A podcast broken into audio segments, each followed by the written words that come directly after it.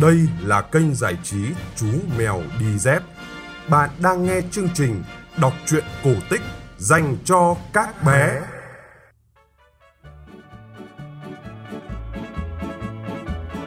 Привет, друзья. Xin chào các bạn thính giả nhỏ của kênh kể chuyện Chú Mèo Đi Dép. Chúng ta bắt đầu kể chuyện được chưa nhỉ? Hôm nay trong chương trình số bốn trăm mười sáu, Chú Mèo Đi Dép xin kể thêm cho các bạn nghe một câu chuyện đến từ xứ sở Bạch Dương. Đó là chuyện Đại Bá Tước Mèo Lông Xù Mắt Xanh. Nhưng trước tiên, chú mèo xin gửi lời cảm ơn chân thành tới bé Khải Huy, bé Minh Hà, bé Minh Chí cùng các phụ huynh đã donate ủng hộ chương trình. Sự ủng hộ của các bạn thính giả là nguồn động viên to lớn cho chú mèo lên rừng xuống biển để tìm những câu chuyện thật hay kể cho mọi người cùng nghe. Còn bây giờ, câu chuyện Đại Bá Tước Mèo Lông Xù Mắt Xanh xin phép được bắt đầu.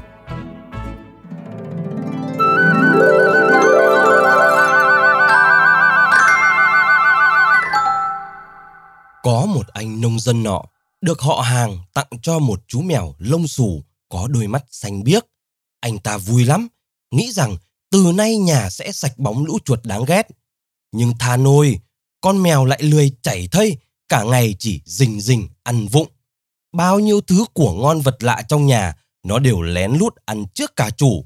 Nào là cá khô, nào là mỡ muối, xúc xích, pate. Hễ buổi chiều chủ nhà mang về thứ gì, thì đến buổi tối lúc dọn ra bàn đều đã thấy nó tha mất một miếng. Anh nông dân tức lắm, mấy lần quát mắng nó mà con mèo lông xù vẫn không chừa. Cho đến một hôm, nhà có khách quý, chủ nhà dọn món ngỗng quay ngon lành lên bàn ăn. Nhưng tiếc thay, một chiếc đùi ngỗng đã biến mất. Thủ phạm không ai khác ngoài con mèo xù mắt xanh. Xấu hổ không thể chịu nổi, sau bữa cỗ, anh nông dân bỏ con mèo vào một cái giỏ, đem nó vào sâu trong rừng và bỏ nó lại ở đó. Vừa đi về, anh vừa vui vẻ huýt sáo, trong lòng nghĩ thầm, con mèo đáng ghét sẽ phải khốn khổ ở chốn rừng sâu núi thẳm. Nhưng lạ thay, con mèo không hề lấy đó làm buồn. Nó lang thang khắp rừng, đói thì trèo lên cây bắt chim, ra suối rình cá, buồn ngủ thì lại chui vào một cái hang nào đó, cuộn mình trong bộ lông ấm áp ngủ ngon lành. Cuộc sống của mèo vui vẻ nhàn hạ cho tới một hôm, mèo gặp một ả cáo có bộ lông đỏ rực lửa rất đỏm dáng. Cáo vô cùng lạ lùng, nó chưa bao giờ nhìn thấy một con mèo nào. Cô nàng lễ phép cất tiếng hỏi: "Chào ông, hình như ông mới từ nơi khác đến khu rừng này, không biết quý danh của ông là gì ạ?" Mèo xù vốn quen thói ba hoa, tự dưng gặp được một người gọi mình là ông, nó liền dương dương tự đắc trả lời, cố ra vẻ ta đây cao quý. "Chào quý cô, xin tự giới thiệu, ta là Đại Bá Tước Lông Xù Mắt Xanh. Ta đến cai quản khu rừng này theo ý chỉ của đấng tối cao chúa tể Xanh Lè. Rất hy vọng sẽ được muôn loài trong khu rừng này hợp tác cùng." Đôi mắt của cáo ánh lên long lanh, nó chưa bao giờ gặp được một con vật có cái danh xưng to tát đến vậy. Mặc dù chẳng biết đấng tối cao Xanh Lè là ai, nhưng cáo nghĩ chắc hẳn phải là một thần thánh vô cùng vĩ đại, và ngài Đại Bá Tước Lông Xù Mắt Xanh đang đứng đây chắc hẳn phải có quyền lực sai khiến muôn loài. Cáo hào hứng nói: "Ôi thật vinh hạnh cho cáo lông đỏ em đây, được gặp mặt một đấng anh hào oai danh vang dội. Đối với em, không có cái vinh dự nào lớn lao hơn được mời ông đến chơi nhà ý. Bữa tối này ông nhất định phải chiếu cố đến thăm em ý." Mèo ta nhịn đói từ sáng đến giờ, vồ chim thì hụt chim, mà rình cá thì trượt cá, dạ dày sôi ùng ục như cái ấm siêu tốc. Nghe được lời mời ăn tối, trái tim của mèo nhảy híp hốp trong lồng ngực. Thế nhưng mèo vẫn tỏ ra lạnh nhạt: "Bản quan mới nhậm chức, không dám lười biếng, công việc còn rất nhiều nên không dám làm phiền quý cô." Cáo đỏ ngúng nguẩy cái đuôi dài của mình, cúi mặt xuống, chớp chớp hai hàng lông mi dài, giọng buồn bã: "Ông lại chê em rồi, buổi tối thì ai lại làm việc?" Mèo ta biết chuyến này chắc chắn sẽ được no bụng nên vội vàng giả vờ xuống nước. "Ấy chết, mong cô nương đừng nghĩ vậy. Nếu cô nương đã nhiệt tình như vậy, bản quan thật không dám phụ lòng. Việc hôm nay xin gác lại, tối nay xin thành tâm thưởng thức tài nấu nướng của quý cô." Thế là hai bên trao đổi địa chỉ rồi chia tay. Cáo đỏ hớn hở chạy vào rừng, tìm đến kho dự trữ bí mật, thà lôi một đống đồ ăn về nhà. Còn mèo lông xù thì rúc vào một hốc cây kín đáo, đánh một giấc ngon lành, đợi đến khi trời tối. Tối đến, mèo thong dong lại nhà cáo. Đó là một cái hang sâu mà rộng, lộng lẫy nhưng ấm áp. Bên trong có phòng to phòng nhỏ, lại còn có đường hầm thông sang bên kia núi. Phải nói là sang trọng gấp một nghìn tám trăm lần cái ổ rơm rách của mèo ở nhà anh nông dân. Cáo dọn ra bàn ăn, nào là bồ câu nhồi chuột nhắt, cá nguyên vảy ủ chua, ếch xé phay trộn nấm, chim sẻ ướp mật ong. Toàn là những món đặc sản thượng hạng của khu rừng. Mèo ta ăn uống ngon lành, nhưng mỗi món đều chừa lại một ít. Ra cái điều là mình cố ăn để làm vui chủ nhà. Sau bữa ăn, cáo đem nước xương sa tuyết hoa vạn năm mời mèo. Hai con vật ngồi tâm sự. Cáo hỏi: "Chả hay lâu đài của bá tước được đặt ở đâu trong rừng ạ?" Mèo đáp: "Bản quan mới đến nhậm chức, chưa có nơi ở chính thức. Ta định hỏi cô xem trong rừng có cái miếng bất động sản nào phù hợp để xây lâu đài, chín nhà vệ sinh, mười ba phòng ngủ không?" Cáo chớp chớp mắt: "Em biết rất nhiều chỗ ý, nhưng việc xây dinh thự chắc còn lâu mới xong. Trong thời gian chờ đợi, hay là ông cứ ở tạm nhà em. Nhà em tuy nhỏ nhưng luôn ấm cúng đón chào ông." Mèo cố nén nụ cười đang sắp trào ra miệng: "Quả thực là có điều khó nói. Bản quan mới đến chưa lâu, lại ở nhà cô thế này. Muông thú trong rừng sẽ cho rằng là bản quan bắt nạt cô, dọa chủ chiếm nhà." Cáo lại quấn cái đuôi đỏ quanh người thủ thỉ: "Ông là bậc quan lớn, chắc không ngại những lời đám muông thú giặt dẹo nói chứ. Chỉ là ông không thích căn nhà này phải không?" Mèo nghe vậy lại càng làm giả vờ bối rối: "Ấy chết, cô đừng nói vậy. Căn nhà của cô rất đẹp. Nếu ta có một căn nhà như thế này thì chắc sẽ sung sướng đến nỗi mười năm không thèm bước chân ra khỏi cửa." Cáo lại giấu cái đuôi đỏ sau lưng, mở to đôi mắt, nhìn sâu vào mắt của mèo: "Em không giấu gì ông. Khu rừng này hiểm ác khó lường. Em thân gái một mình, tuy bên ngoài mạnh mẽ nhưng bên trong lại rất yếu đuối. Em chỉ mong ý, có một tấm chồng tài năng xuất chúng ý, có thể thống lĩnh muôn loài giống như ông mà thôi ý." Thế là câu chuyện bước sang chàng mới. Vừa được ăn ngon, vừa được nhà đẹp, lại còn cưới được vợ. Mèo ta không thể chối từ. Đám cưới diễn ra sau đó mấy ngày. Họ hàng nhà cáo nghe tin, tụ hội nườm nượp, cỗ bàn linh đình.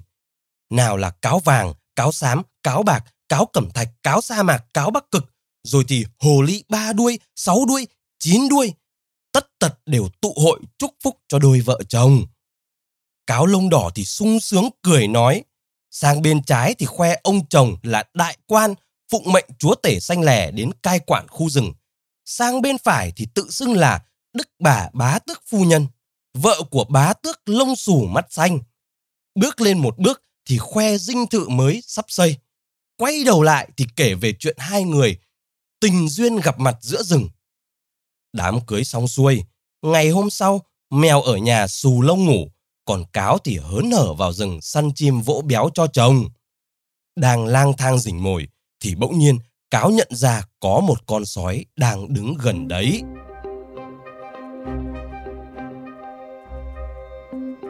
Các bạn đang nghe kênh kể chuyện cổ tích Chú Mèo Đi Dép. Để ủng hộ Chú Mèo ra thêm nhiều câu chuyện hay, quý vị phụ huynh có thể donate bằng cách chuyển khoản đến ngân hàng Tiên Phong Bank, số tài khoản không không không một sáu không không tám không không một, chủ tài khoản Nguyễn Phong Anh.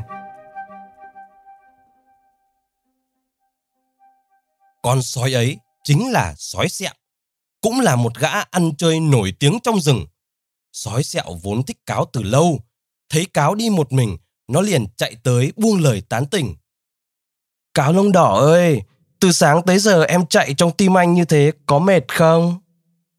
Cáo đanh mặt, quay lại mắng: "Con láo xược, có biết ta là ai không?" Sói sẹo ngẩn mặt ra, chẳng hiểu chuyện gì. Trước đây nó vẫn hay trêu đùa cáo như vậy, có làm sao đâu. Sao tự nhiên hôm nay con cáo này lại đanh đá thế nhỉ? Cáo liền lên mặt, nói một thôi một hồi. Thôi được rồi, anh không biết ta cũng không trách. Bây giờ ta đã là bá tước phu nhân, vợ của bá tước mèo lông xù mắt xanh, đại quan biệt phái do chúa tể xanh lè cử đến cai quản khu rừng này. Từ nay, anh phải gọi ta là Đức Bà Cáo. Sói sẹo choáng váng. Nó cũng mù tịt, không biết bá tước mèo lông xù mắt xanh và chúa tể xanh lè là ai. Nhưng nghe giọng khẳng định của cáo thì chắc hẳn đó phải là những siêu mãnh thú có sức khỏe lật đất nghiêng trời. Nhưng sói sẹo cũng là tay xuyên rừng ngược núi, bản lĩnh không vừa. Nó liền đổi giọng xun xoe. Ơ thưa Đức Bà, tôi là kẻ nhỏ bé nơi rừng sâu núi thẳm, không thể hiểu được đại sự. Mong Đức Bà xá tội. Xin Đức Bà cho phép tôi được gặp Đức ông để mà làm cái lễ ra mắt. Mong Đức ông chiếu cố, mở lối cho tôi làm ăn ạ. À. Cáo vênh ngược mặt lên trời, nói với giọng bề trên. Thôi được rồi, nể tình quen biết, ta nói cho con sói nhà ngươi nghe. Sáng ngày mai, mang một con cừu đến làm lễ vật. Sau đó thì chạy ra xa một trăm bước chân. Đợi Đức ông dùng bữa xong, sẽ bàn đến chuyện làm ăn của con sói ghẻ nhà ngươi. Làm không đúng, nếu bá tước trách tội, thì đừng hòng sống ở cái khu rừng này, nghe chưa? Sói sẹo nghe vậy, vội vàng cúi đầu tạ ơn, rồi lủi thủi chạy đi tìm cừu. Cáo đi được thêm một đoạn, thì gặp gấu mập đang tựa vào cây sồi để gãi lưng. Gấu cũng thích cáo từ lâu, nhưng chưa có dịp bắt chuyện. Gấu đứng dậy, cố ra vẻ hiền lành hỏi cáo. Xin lỗi, em có phải là chồn đỏ không? Hình như chúng mình đã gặp nhau trên đỉnh núi tuyết trong bữa tiệc bên bờ hồ nhà anh đại gia Hổ Vồ. Câu tiếp theo mà gấu định nói sẽ là Ồ xin lỗi, khi nhìn dáng đi tuyệt đẹp của em, anh lại nhớ nhầm với một người quen cũ. Ờ, hình như em đang đi săn phải không? Anh có thể giới thiệu cho em một nơi có rất nhiều cá đấy. Thế nhưng khác hoàn toàn với suy nghĩ của gấu, cáo gắt lên. Láo xược! Hạng gấu ngốc như ngươi dám nhầm ta với mấy con chồn béo đấy à? Ta là cáo lông đỏ, bá tước phu nhân, vợ của bá tước mèo lông xù mắt xanh, đại quan biệt phái do chúa tể xanh lè cử đến cai quản khu rừng này. Hạng gấu mập ngốc nghếch như ngươi, từ sau gặp ta mau mau quỳ xuống, còn không đừng hòng giữ được cái mạng nhỏ bé. Gấu cũng choáng. Tuy to béo nhưng nó rất là nhát gan. Nghe đến bá tước này chúa tể kia, nó cũng hơi chờn chợn. Có lẽ đây là những đối thủ nó chưa từng gặp, có khi phải ngang tầm với Hổ Vồ đại gia cũng nên. Gấu lắp bắp. Em, à, mà, bà bá tước xin uh, tha lỗi cho, cho kẻ nhỏ bé này ạ. À, xin bà nói nhẹ với Đức ông, bỏ qua cho lời lẽ ngông cuồng của tôi. Cáo lại vênh ngược mặt lên, mũi chỉ lên trời, cất giọng bề trên nói. Đại quan không trách kẻ tầm thường. Nếu ngươi đã có ý xin lỗi, sáng sớm ngày mai, con gấu mập nhà ngươi hãy mang một con bò tới trước dinh thự cáo đỏ, đặt nó trước sân, rồi biến ra xa cách một trăm bước chân.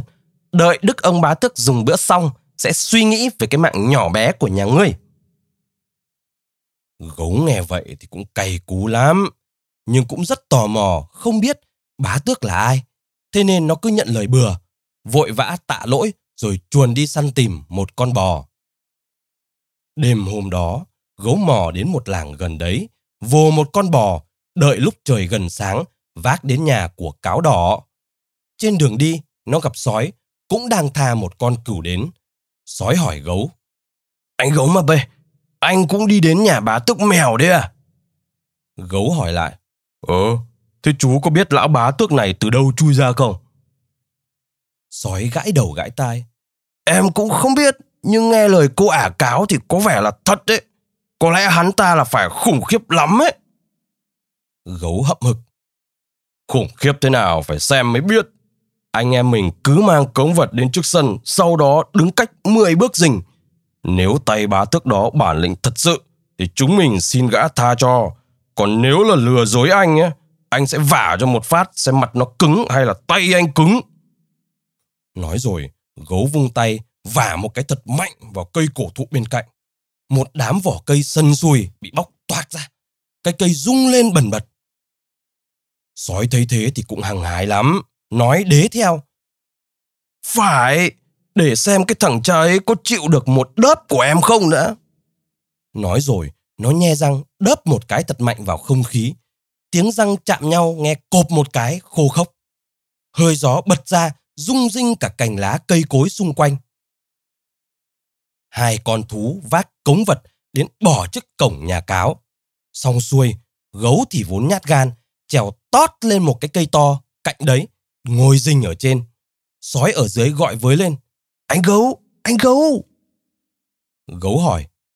Cái gì? Trèo lên đây còn chỗ đây này. Sói đáp.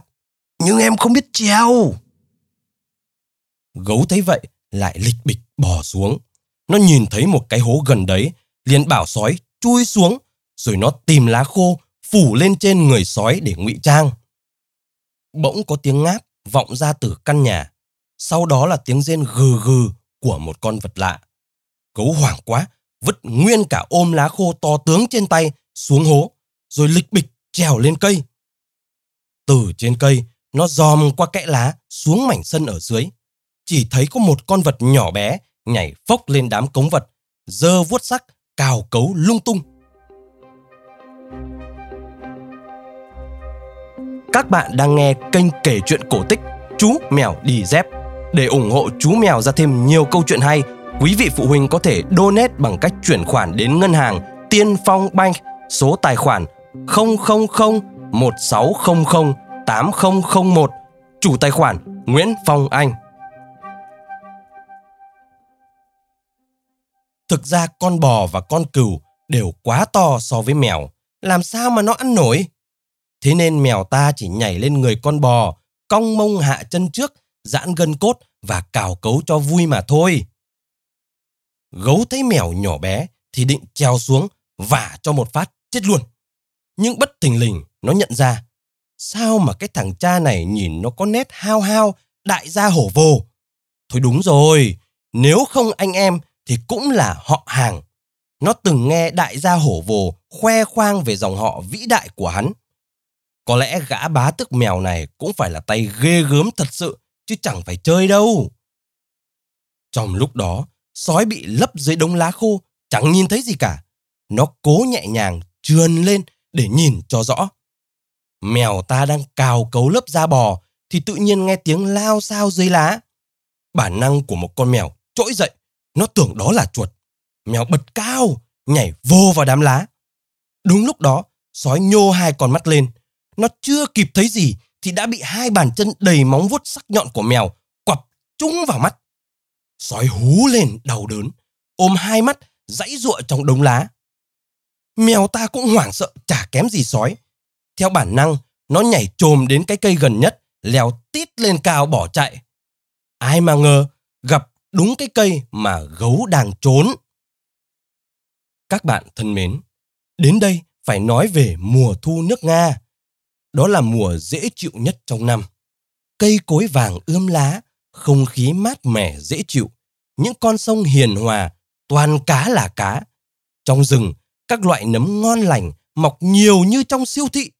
Những tổ ong khổng lồ, chĩu mật có ở khắp mọi nơi. Thật là thiên đường của loài gấu. Chúng có thể ăn uống suốt cả ngày, tha hồ chìm đắm trong hạnh phúc ẩm thực. Sáng thì ăn mật ong, trưa thì nhâm nhi trứng cá, còn tối thì thong thả là một nồi lẩu nấm thơm phương phức. Và dĩ nhiên, ăn nhiều thì phải béo, béo thì lắm mỡ. Mỡ của loài gấu thì tập trung ở đâu ạ? Ấy chính là ở hai cái mông tròn núng nính mềm mại của chúng. Lại nói chuyện, mèo xù phóng lên cây, nhanh như tên lửa. Bất thình lình, nó thấy hiện ra cái mông béo vĩ đại của gấu. Tiện mồm, mèo nhe răng cắn phập một phát, hết sức vào cái bờ mông mênh mang ấy. Thử hỏi trên đời, có mấy thứ sắc nhọn hơn răng của loài mèo.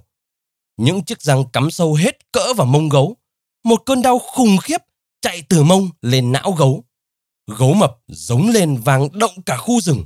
Rồi quên cả ôm cây, nó đưa hai tay ôm mông. Thế là cả mèo và gấu rơi thẳng từ trên cây xuống. Răng mèo vẫn dắt trong mông gấu. Hai con vật rơi đúng vào cái hố đầy lá khô sói đang quằn quại.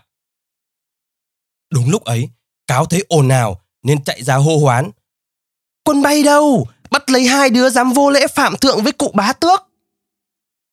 Nó cũng chỉ hô hú họa thế thôi, vì làm gì có quân hầu nào đâu. Thế nhưng gấu và sói lại tưởng thật. Hai con vật ôm nhau bỏ chạy. Bằng một cách thần kỳ nào đó, mèo không chết. Vì sao ấy hả? Không ai biết. Bọn vẹt trong rừng đồn rằng bá tước mèo có tới chín cái mạng. Hôm bị ngã chỉ là lần chết hụt thứ tư của ngài mà thôi. Khổ nhất là sói sẹo bị mù cả hai mắt, nghẹo cổ vì bị đè. Gấu mập cũng thê thảm vô cùng, gãy tay phải và mất một miếng mông. Còn mèo lông xù mắt xanh thì nhẹ nhất, chỉ bị gãy một cái răng nanh. Cái răng ấy đến bây giờ vẫn dắt trong mông của gấu mập. Con gấu tội nghiệp từ đó về sau chỉ dám ngồi nghiêng, không dám ngồi thẳng, vì sợ cái răng cắm sâu vào hơn. Câu chuyện đồn lan ra ngoài, muôn loài đều kể cho nhau nghe chuyện ngài bá tước mèo, đàn em của chúa tể xanh lè. Chúng kể rằng ngài bá tước đến nhậm chức cai quản khu rừng. Gấu và cáo bất mãn nên mai phục, định ăn thịt ngài. Không ngờ bị bá tước mèo đánh cho gãy chân mù mắt. Từ đó, muôn loài đều sợ uy quyền của vợ chồng mèo và cáo. Nếu bạn hỏi một con kiến rằng ai là kẻ uy quyền nhất khu rừng, chắc chắn nó sẽ trả lời đó là bá tước mèo sứt răng. Vậy là hai vợ chồng mèo và cáo sống cuộc đời no ấm, chỉ cần ngồi tại nhà cũng có loài khác đến dâng lên tận mồm của ngon vật lạ, mời chúng đánh chén. Các bạn thân mến, chắc nhiều bạn thính giả vẫn băn khoăn không biết chúa tể xanh lè là ai. Ồ, vậy thì tôi xin bật mí nhá. Muốn biết về nhân vật bí ẩn này, các bạn có thể tìm nghe chương trình số ba trăm sáu mươi mốt Chúa tể xanh lè, cổ tích Ấn Độ. Bạn có thể tìm kiếm trên Google Podcast, Apple Podcast hoặc Spotify, đều có cả. Còn bây giờ đã đến lúc phải chia tay. Chương trình thứ bốn trăm mười sáu xin được phép kết thúc ở đây. Hẹn gặp lại các bạn thính giả trong chương trình tiếp theo và chúc ngủ ngon.